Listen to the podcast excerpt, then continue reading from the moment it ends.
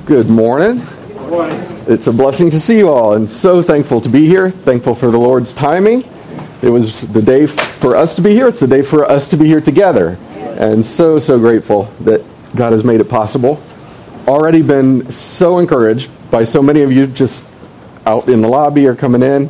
And the warmth here, the family atmosphere as a, a church, a body of believers, children of God and felt that immediately. And thank you all very much for the warmth and the welcome. We're, we're thrilled to be here. Now, you folks know a little more about trials, physical trials, than a lot of churches. And as that last song said, by God's sovereign will, sometimes he ordains suffering. And that's, that's actually what we're going to look at this morning. What do we do with suffering? As a believer. You know, there are lots of churches, many of them on television, that will say, if you're God's child, you'll be healthy and you'll be wealthy. And something's wrong with me on both counts. I, I am a child of God, but not healthy or wealthy. So, what do we do with it? As believers, when God brings shadows into our life that we didn't anticipate, we would not have asked for, but he said this is right. How do we handle that? What do we do with it? And how do we keep moving forward? That's, that's what the Lord has laid on my heart for this morning. And we read in Acts 9, Acts 14, Paul, as he's called into the work of Christ, after Ananias arrives, what is it that God had told Ananias to say? Tell him how great things he must suffer for my name. So even from the fledgling moments of Paul's salvation, coming to Christ, part of the message to him about the message he would be delivering is that he was going to preach the message of Christ, the name of Christ, through suffering. And we know that, right? From Paul's life. Five times he received 39 stripes.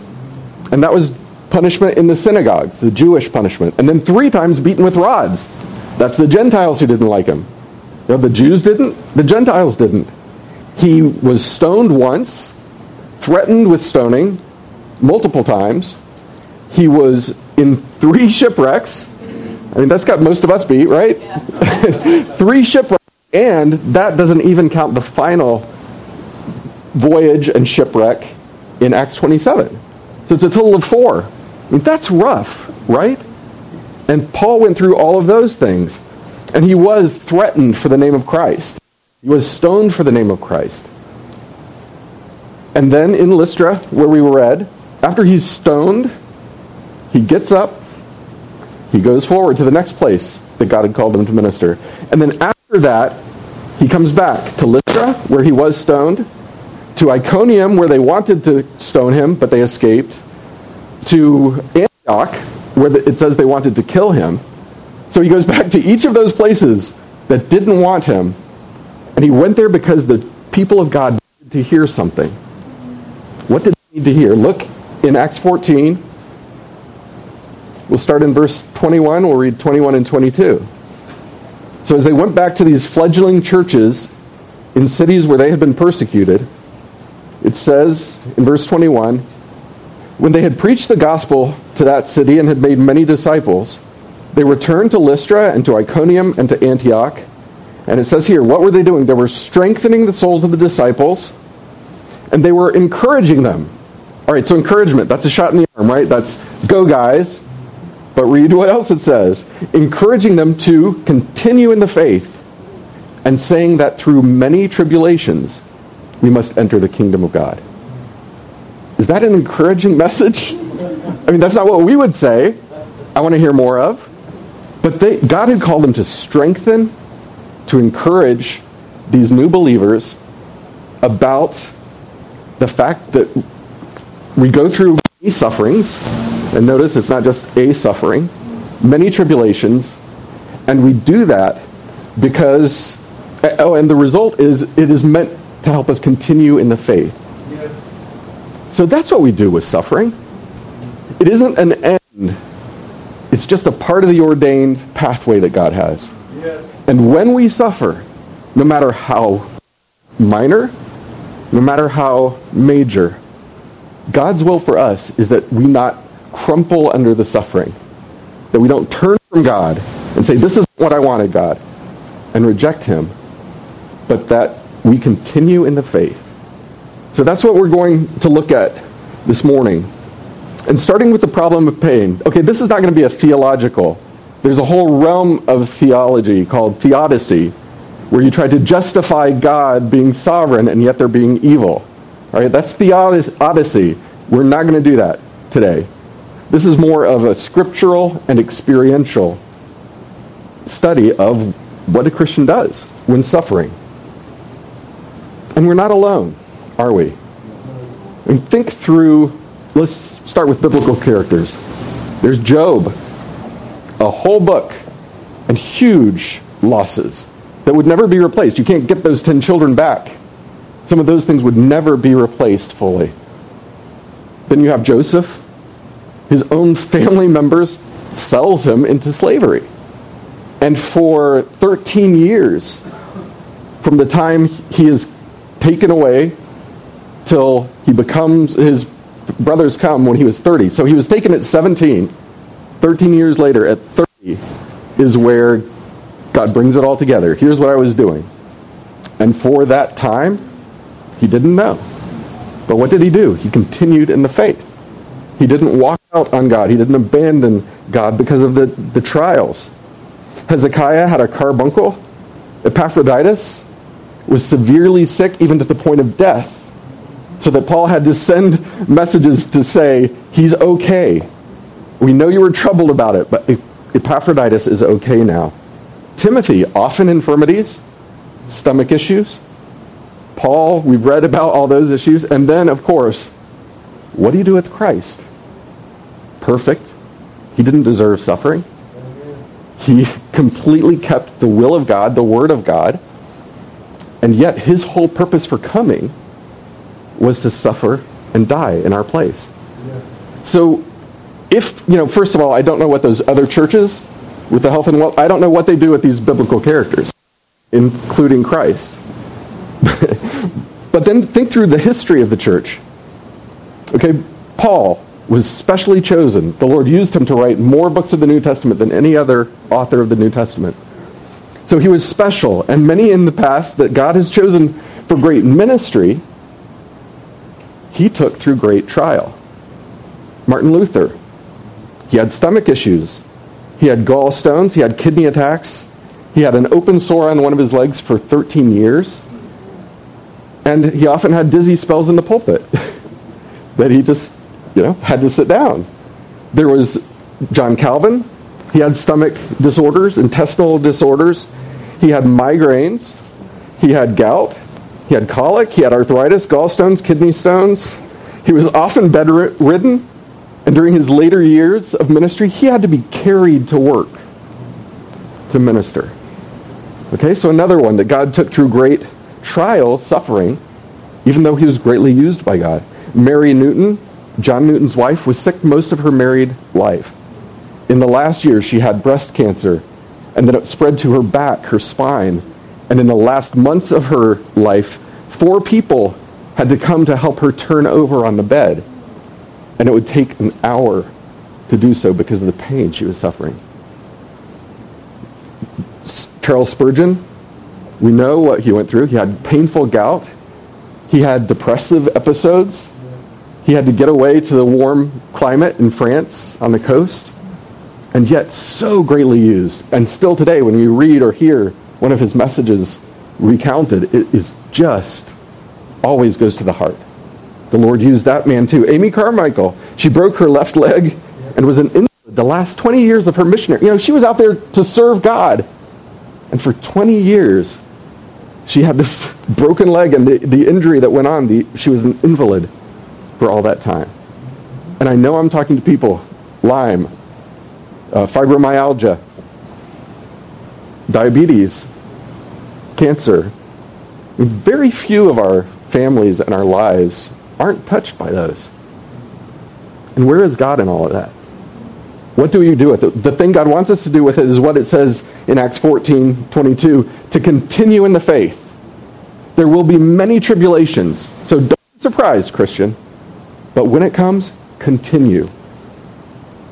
And let me just share a little bit. I, I, Dad has shared a, a good bit about it already. Our afflictions, and I say this because my afflictions are light. When I was in treatment, I saw people whose afflictions were so much worse than mine. I know people around us whose afflictions are so much greater. So I'm not saying this is, you know, we're, no. Could have been, God was merciful to me, to us. October 12th, 2020 is a day I'll never forget. Woke up, sat up, tried to stand up, and immediately just fell back onto the bed. I had incredible vertigo. vertigo. And I don't know, how many, how many of you have been through vertigo? Or have, okay. It's, it messes up everything about that day, doesn't it? I mean, there were days I had to crawl to the bathroom and then crawl back to the bed. It was like being in a, if you took a rowboat out into a hurricane. And that's what it feels like. The whole world is spinning. You have to put your arms on the bed to make sure that you're not moving like your mind tells you you're moving. So that was that was October, November, December. Went to every doctor, um, you know, ENTs, figure out if it's vestibular or what. And after two months, they said we think it's your gallbladder. And I mean, I was I was only holding down maybe one meal a day because of the the nausea from the vertigo. And that was two months later. And he said, okay, so it may be your gallbladder. I was like, please, just take it. If it can, you know, any, any other things you want to take that'll help. Um, and so they took out the gallbladder, and for like three days with the, the post-surgical pain relievers, the symptoms weren't there. And I thought, oh, thank the Lord. And then fourth day, it started building again and, and right back to it. And then March, the, Lord, the joint pain, chronic fatigue, other things that just, you, you know, you feel basically useless. And that was March, April. Some of the migraines started in May. You know, it was just, it was one thing after another. And these, these symptoms keep adding up. And the doctors tried to keep figuring out the symptoms, but none of them had any idea what's symptoms. And so it was doctor to doctor to doctor from 2010 until it got to the point in 2013 I, I literally could not do the thing that God had called me to. And it was a horrible, hardest decision I've ever had to make. But God made it clear. I couldn't do what I needed to do because of what he had allow, allowed. And so just said, you know, it's better for the ministry for me to decide and Lord, hopefully to heal if they can ever figure it out. And so it was, as Dad said, from 2014, when I stepped down, it was another two years before a doctor finally said, oh, this is probably Lyme disease because it has all these different symptoms. And thank the Lord. you know, it was worth waiting six years just to hear, here's what it is. Because that lack of diagnosis was probably the hardest thing that we dealt with. And so, I mean, think about it. When you're ill, so many things change, don't they? I mean, family relationships, when you're not able to be at the table, that hurts. That hurts your family. That hurts you. When you're not able to do other things. You know, for, for me, it was going from a super fulfilling ministry that I was loving, the students, the faculty staff, the opportunities to minister. And God took from, from that active ministry into disability, as Dad shared, that I still can't do anything scheduled because I have no idea when pain is going to come in the day. It went from my wife having part-time work to suddenly having to work full-time because I wasn't. It went from, you know, full-time salary to losing even the intermediate disability insurance that I had had. The insurance company looked at it and said, oh, no, we're not paying it. I've been paying for it for years for just this opportunity. Um, and here's a very first world problem. From two cars to one car and an old car. Because Everything is gone. You've invested everything into treatment and doctors and supplements and anything else, spices people will recommend. I mean, people were sending stuff from South America, from India, and really I would try everything once because you're, you're just desperate to feel better. And But that wasn't what the Lord had until the fall of 2016, went through the treatment. The Lyme disease, the big issues were resolved, and now it's just the migraines that are they're still around. And the doctors say they, they may go around away like they started, or they're here for life and prepared either way. And by God's grace, want to continue in the faith either way. And I trust you do too with the, the suffering, the trials that He's given you. So that's the problem of pain. The provisions for pain. You know, when we go into darkness, we don't go alone. And we don't go unblessed, do we? Because we're still God's children. And even when He's allowing hard things, and even if those hard things, not all of them are related to chastening, but sometimes they might be.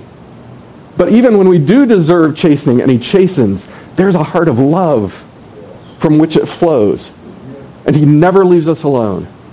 And He always keeps showering us with the goodness of a heavenly Father who is in his essence, A, he's sovereign, B, he's good. Amen. Through and through. So what are some of his provisions? Prayer. You know, I did more praying lying on a bed with my arms outstretched to hold still than I ever had before. And it was a desperate prayer. It wasn't that last minute we were, as we're running to the car or something, or running from the car to church, I pray, Lord bless. You know, it was a crying out but God has told us, do that. Cry out. In Psalm 22, 24, it says that he, God, hath not despised nor abhorred the affliction of the afflicted. And neither hath he hid his face from him. But when he cried unto him, he heard. he heard our afflictions. He doesn't move away from us when we're afflicted. He is right there. And he tells us, cry out. He is near to us. In Psalm 34, verses 17 and 18, the righteous cry out, and the Lord hears them. He delivers them from all their troubles. The Lord is close to the brokenhearted and saves those who are crushed in spirit. So, in a sense, there's this, this proximity, this closeness of God that we have when we are broken in spirit, that we don't have and don't need to lean on as much when we're fine and healthy and things are clicking along like we probably would have liked.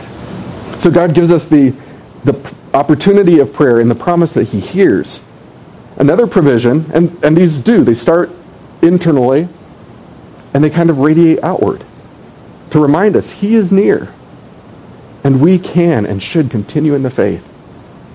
Some of the blessings, my wife, you know, immediately, we had, we had in 1994, we had stood at an altar and said, for better, for worse, in sickness and in health. And I think both of us thought that we would have health and easier times longer than the 15, first 15 years of our marriage. But as soon as the Lord stepped in and he did this thing in our lives, you know, she has been incredible. She's my hero because immediately she stepped up, she doubled the amount of time she was working, she was doing being mother and dad many times if I couldn't be at the table, which was more often than not. She was going to events that she wouldn't want to go by herself, but she said, "You know what? We're supposed to be there and you can't do it. I'll be there." And just thing after thing that she did that I would have never asked. But God laid it on her heart and has given her the strength and the grace to do it. And, you know, let me put another plug in with Scripture. Don't marry an unbeliever. Because could not function without a godly wife who's close to him. He's sustaining her and giving her exactly what she needs. And through her, giving to me so much that I need, that I, again, I never would have asked. The kids. You know, the, the biggest blessing, I think, of not being working many hours a day was seeing the kids when they came home, which usually it was like three, four hours till, uh, from the time they get home till I get home. But to be there with them, to see the, the big things, the small things in their life, to hear them talk about their teachers. You know, my, my youngest was five years old when I got sick. He really doesn't remember me healthy. Then we had a, a seven-year-old and 11-year-old. They're now 24, 20, and 18. So there's a lot of stuff that, that they didn't get because of what was going on in my life. And yet, they were such a blessing. Their sense of humor, their prayers. I mean, my youngest son still, many times when he prays, before a meal, he'll say, Lord, help dad to get better. And you know what? I have to admit, I don't ask anymore to get better because I, it just seems like this is it that the Lord's ha- Lord has. But every time he does it, it's just the dart to my heart. Lord, thank you for my kids, the blessing of their lives, and their prayers, as, as well as every, my parents helped in so many practical ways. My mom set up a, a medicine account, and she put like $30 into it every paycheck, which was like, and pastor, everybody knows this is not a cheap way to go when you're loading up a drawer or a shelf with supplements and medicines that you have to have just to function. Um, yeah, I mean, just amazing uh, what you experience. Uh, my parents, that's what I was saying, sorry, my parents were always there. They were helping practically. And, and when the opportunity to go to Arizona for treatment, we didn't know where the money's coming from when we left. And they said, you know, it's going to be about $70,000. And mom and dad went to them and said, what should we do? We don't have $70,000. And they said, go. And the Lord will work it out. And he did, largely through other people who, who gave and have been a blessing ever since through their kindness. And that's the, the third blessing. So the, some of the blessings, the provisions for suffering are prayer, their family. They're also the family of believers, like this. You know, we don't live alone in the community of faith, do we? And even as a family, we don't. But this is where we live, with a family of believers. And when you're sick, you see some things in them and from them that you never would have realized. The people who send you encouraging notes. And I have a bag full of notes that God sent just on time. Even at some of the darkest moments, there was a word from somebody. And usually, you know, I, I didn't really need some of the things teaching me what I knew or catchphrases. I needed scripture and I needed prayer. And some of the best cards were just, Stephen, the Lord put you on our mind. I'm praying. Here's a verse. And those were the gold. So many people did things like that with encouraging words. Divine provision. There's somebody, there were teachers in our kids' lives who ministered to our kids because they realized I wasn't ministering to my kids as much as I would have wanted. There was a teacher who would give our daughter she wasn't even in her classes, but would give her Chick-fil-A gift cards so that she could do something special. You know, and we never thought of that. We never anticipated it. Another friend, we had got, graduated from high school together. She's a believer. Her husband had brain cancer. And yet, in the, one day in the mail, we get this box from her and her two children, knowing that her husband's probably going to die fairly soon and she had gone to dollar store and picked up little toys and put a bag for each kid. And when she did it, as the kids pulled stuff out, God's hands were all over it, God's fingerprints. By God's grace, with his help, he led her to just the stuff that Campbell, our youngest, wanted. Just the thing, I mean, it was amazing. Um, God's provision. And again, it's the, the little things for my wife, for my kids, uh, that, that God did. And he did it through the family of faith. So again, God has, we're not alone. He gives us the avenue of prayer to use. He gives us the provision of Christian families. He gives us the, the blessing of the family of believers. And then, and this is not, again, it's not in any certain order, he gives us his word. That's the lifeline to continue in the faith. Okay, he drives us to prayer. He surrounds us with all these other blessings. But he gives us his word, and we can search it. We can go to it. We can go to the Psalms when we're discouraged to be encouraged. We can go to the journeys of Paul. We can go to the life of Job, the life of Joseph. God has given us a resource. And it's not human. It's inspired. It came from the mind of God. And he protected it as he was inspiring the, the scripture writers so that what we have is what God wanted us to have and it comes from his heart. And we have, when we suffer, we have God's word in our hands. And let me just share some of the verses. And if, if you are suffering, or if you want to prepare for it, because through many sufferings, you go through the, to the kingdom of God. Isaiah 41:13. For I, the Lord thy God, hold thy right hand, saying unto thee, Fear not, I will help thee. And there have been many times I will just close my right hand and repeat this verse and know he is that close. The Lord our God holds our right hand, saying unto us, Fear not, I will help thee. Isaiah 43. When thou passest through the waters, what? I with thee. He doesn't stand on the bank and shout encouragement. You know, keep going. Two more feet. He's not. He is in the waters with us. When you go through the rivers, they shall not overflow thee. When thou walkest through the fire, thou shalt not be burned, neither shall the flame kindle upon thee. That's what God has given us. And we find it in his word that he's provided for us. So God is near, all right? That enables us to continue in the faith. God is good. That allows us to continue in the faith. Two, two passages here. Psalm 84:11. For the Lord God is a sun and shield. The Lord will give grace and glory. No good thing will he withhold from them that walk uprightly. No good thing will he withhold. So what does that mean about the way I feel today? It was a good thing. Because if it hadn't, he would have withheld it we know that God is good. It comes from his heart. And he gives us everything that we need. In Romans 8:32, he that spared not his own son but delivered him up for us all, how shall he, God, not with Christ also give us all things? All right, let me pause for just a second. So, if God loved us enough when we were his enemies to give us his son, that's the best thing in eternity. Jesus Christ, the redemption that we have in him, and he went through suffering for us. And if God has given us his best, how will he not also give us every good thing? You know, he's shown us his love.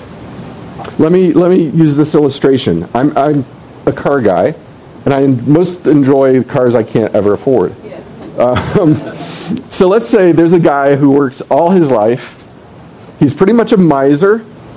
He put stuff away, but he put it away because he wanted, from the time he started working at 18, 22, whatever, he said, you know what, I want to work hard, I want to save a lot, and when I retire, the next morning I want to get up and I want to go to the Mercedes dealership and have enough cash for an S series. All right, so we're talking $115,000 or so. And so he does. He works hard. He goes. And he's got this thing that he has loved for so long. It's been in his mind. He's driven it in his mind. He's thought of it in his mind. He looks at every speck about this car because it was what he wanted. So he goes to the Mercedes dealership. He plops down this bag of cash. He gets in. He sits in the car. And it has, it, it has like a power door assist. So if you're too weary from earning all that money, you know, all you do is click it and then it pulls the door. Who, who knew rich people needed that? But so he lets the he lets the little thing pull closed, sits there in the leather interior, and he smells it. You know, there's wood, there's leather, not vegan leather, but leather leather. I mean, it's, it, it smells like a library, you know. And he hits the button, and the V12 roars to life. He drives it carefully all the way home. This is his baby. He parks it in the new garage he's built for his baby, closes the door, goes walks around all the lines, the lights, and then he goes in the corner and he picks up a sledgehammer. And he comes over and he's just banging, banging on the metal, banging on the glass, shattering. You know, would he do that? Let me ask you that. Anybody who's loved something that long and prized something that long? No, he wouldn't. So how why do we think sometimes that God, who has prized us from eternity past, who has ordained that his Son come to ransom us, ordained from eternity past, why do we think he will come into our life and start banging on us with a sledgehammer, not doing things that are good for us, but doing things that are harmful? He, a human wouldn't do that. much less a perfect, good, sovereign God. He will give us all good things. So we know God is near, God is good, and one of the provisions of being in the Word when you're suffering, God is enough. God is enough. He's close. He's good.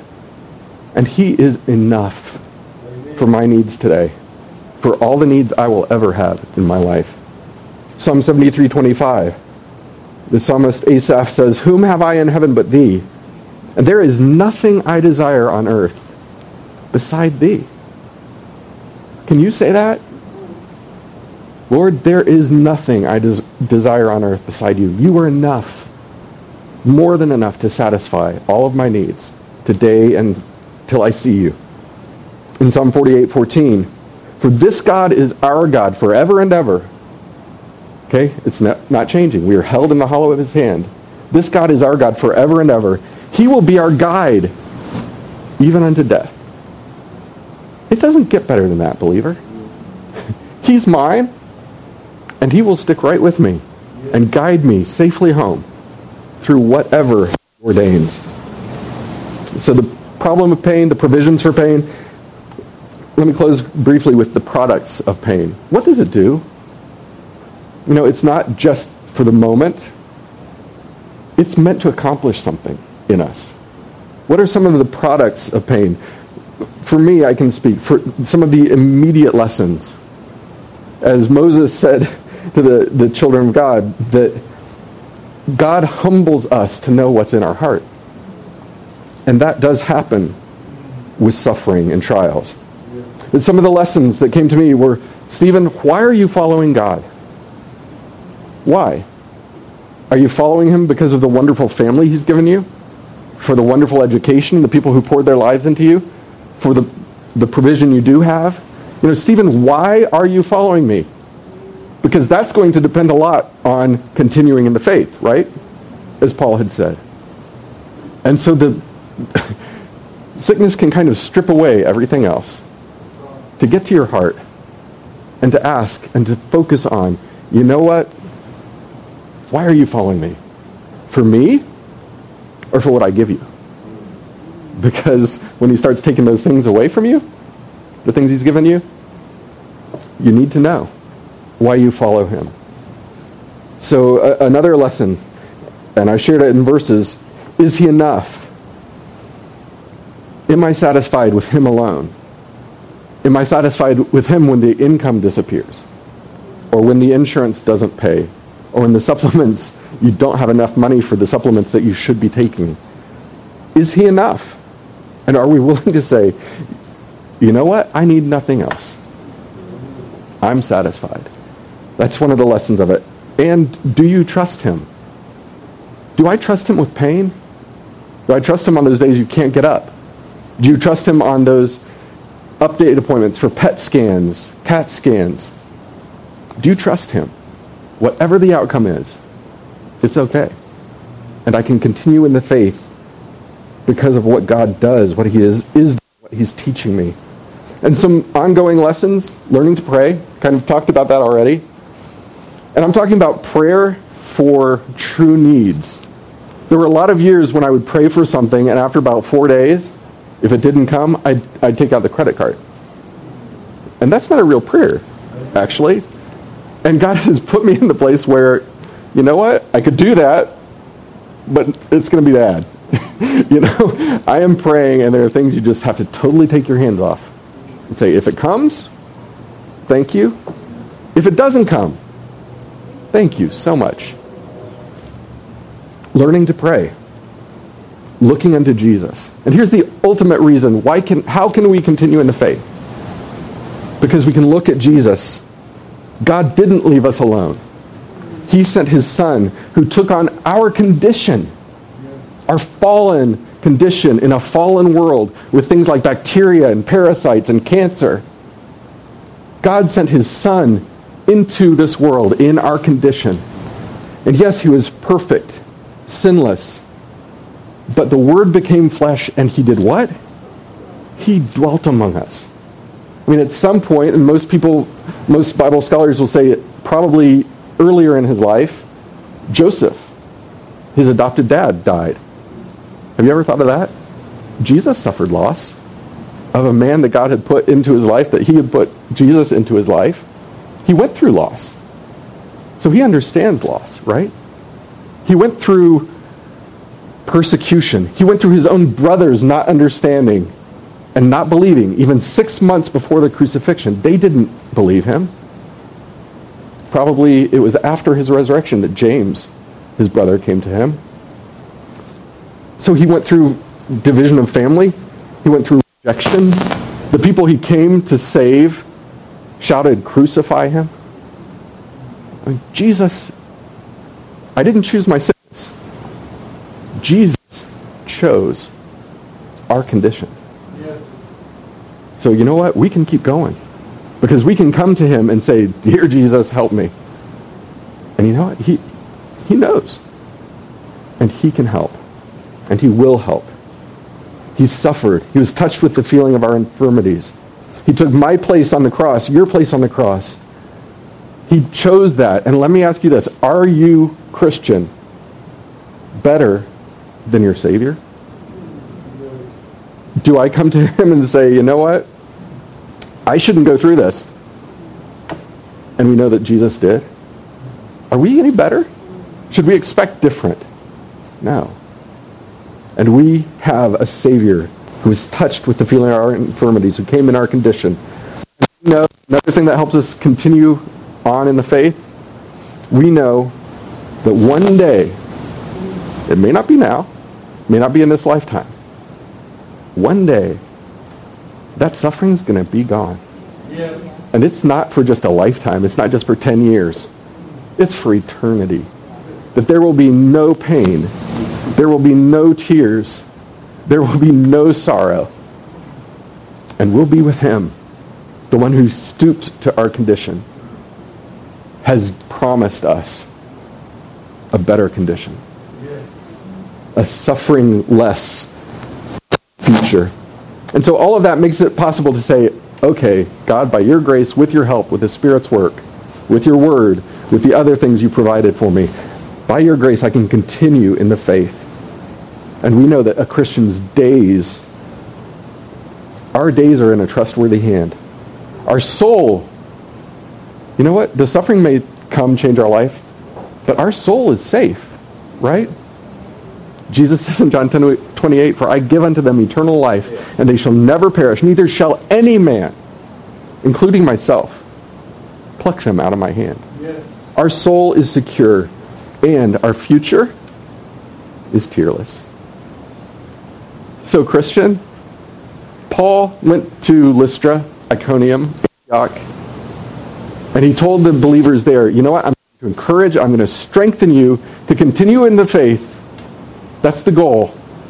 But you know what? Remember this, and this is part of the strengthening and the encouragement, that we must, through many trials, tribulations, enter the kingdom of God. So be prepared, believer. God has given you everything you need for it. And if it comes, it is good. And it, when it comes, we are not alone. He has given us everything we need by his grace. If you would please just bow your heads and close your eyes. You know, suffering is one of God's very good tools in our life. It strips away some of the stuff that we were loving too much. It strips away our pride, our self-reliance. It strips away the view that, you know what, this is my life. This is my path. When no, it's not. He can do whatever he wants. My days are not my own. It strips away the unimportant things, the thing I've started to love too much in this world. One of the things of suffering, it takes that right away. Does God need to strip away pride, self-reliance? Does God need to strip away the thought that this is my life, my choice, my way? Does he need to strip away things that you love too much? These are all God's good results of his good tool of suffering. And you may not be suffering now, But you will suffer in this life. And God is saying to you, are you willing? And will you continue in the faith? And he has given us everything we need. So Christian, be prepared. Don't be delayed, derailed. And continue following a Savior who came into our condition and suffered our infirmities. Let's pray. Heavenly Father, our concept of you is so small. And so many times we define who you should be based on what we want instead of what is best and who you are. Lord, strip away what's necessary in our lives to draw us close, to draw us to prayer, to draw us to your word, to draw us to your heart. And thank you for the promise you have given us that you will withhold nothing good from us and that you are there, that you hear the, the cries, the prayers of those who are suffering. Lord, we praise you and we ask you to accomplish your will in our lives, whatever it means. In Jesus' name, amen.